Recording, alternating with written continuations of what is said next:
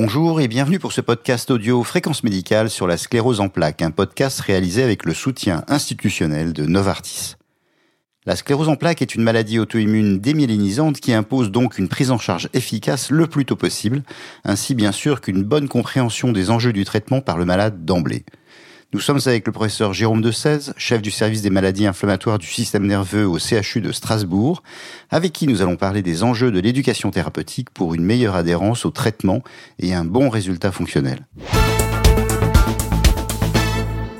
Bonjour Jérôme de Sèze, comment se passe l'annonce d'un diagnostic de S E P et comment l'améliorer ? Alors l'annonce du diagnostic dans la sclérose en plaques a beaucoup évolué euh, ces dernières années.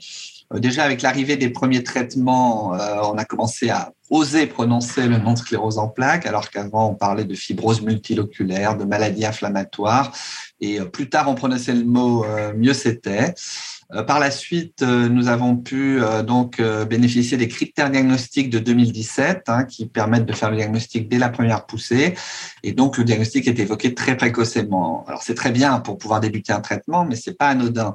Pour euh, le ressenti euh, du patient, de son entourage, c'est quand même euh, euh, une, euh, une espèce de bombe que l'on lâche euh, dans un foyer ou euh, chez une personne.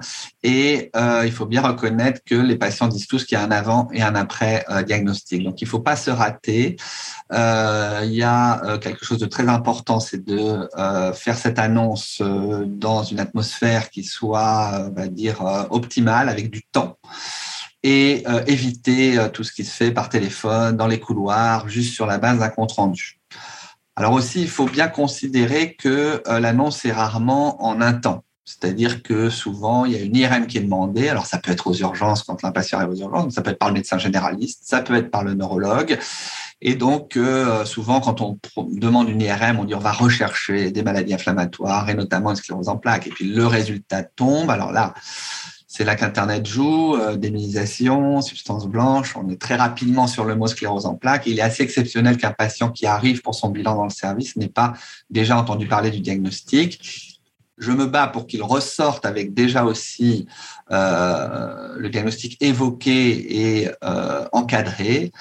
Mais euh, on a mis en place très rapidement euh, une nouvelle visite, une nouvelle consultation, deux reprises d'annonce euh, parce que le patient, il est un peu dans la nature juste après sa ponction lombaire et ses différents tests. Il a besoin de savoir et c'est important que ce soit le médecin qui le prend en charge, qui le revoit, on va dire, idéalement dans les quinze jours, hein, le temps de récupérer l'ensemble du bilan. Comment éviter que le malade refuse le diagnostic et comment l'impliquer d'emblée dans un traitement qui doit à la fois être précoce et prolongé ? Bien sûr, les malades vont être omniprésents dans cette phase un peu compliquée. Disons que la consultation d'annonce, c'est vraiment un, un moment particulier. On essaye, dans la mesure du possible, notamment lorsque c'est à l'hôpital, de faire rencontrer le patient avec une infirmière d'éducation thérapeutique, non pas tant pour démarrer le traitement parce que c'est trop tôt, mais pour pouvoir poser un certain nombre de questions et surtout avoir une, une double référence, le médecin et l'infirmière d'éducation thérapeutique. Et très rapidement derrière, on va revoir le patient donc sur un, un troisième temps, hein, bilan, reprise d'annonce et euh, début thérapeutique, mais tout ça dans un intervalle quand même bref, hein, d'un mois environ, où là, on va vraiment exposer les différents traitements. On s'est rendu compte que faire deux en un, ça n'était pas possible, que le patient était, devenait hermétique à toute discussion et à toute euh, information, mais assez rapidement, euh, on lui dit, voilà, ne vous inquiétez pas, il y a des traitements, il y a des traitements hautement efficaces qui vont vous permettre de mener une vie normale. Voilà, on essaie d'avoir des, des mots de réassurance et euh, voilà, de commencer un tout petit peu à tâter le terrain, mais il est hors de question de regrouper euh, la consultation de reprise d'annonce et le début du traitement. Ça va se faire euh, de façon euh, séquentielle.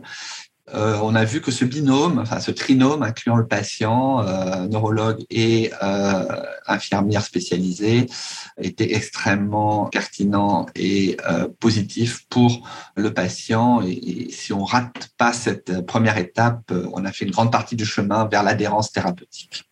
Comment organiser l'éducation thérapeutique et quel en est l'objectif ? Est-ce de faire des malades des partenaires du neurologue ?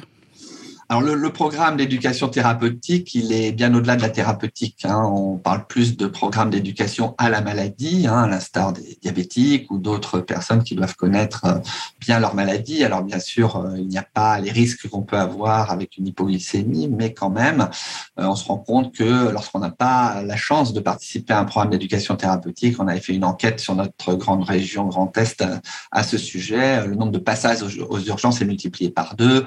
Le, le, le nombre d'errance diagnostique et thérapeutique est, est très important. Donc, ce, ce programme d'éducation à la maladie, on va dire, qui enchaîne rapidement sur un programme d'éducation thérapeutique est absolument fondamental.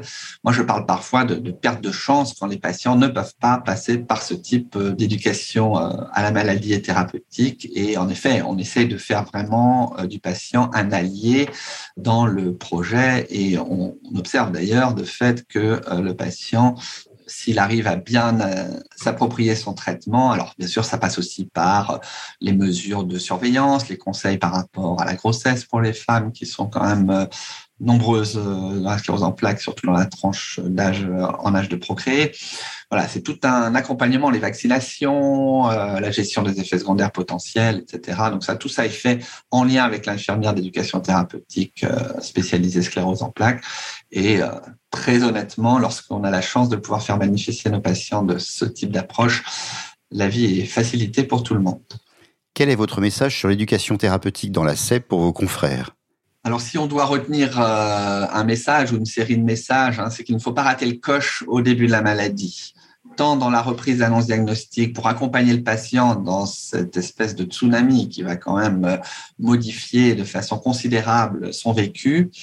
Euh, donc, pour l'accompagner par rapport à tous les questionnements qu'il peut avoir, éviter qu'il euh, dérive vers de, des pratiques médicales ou euh, une errance de suivi.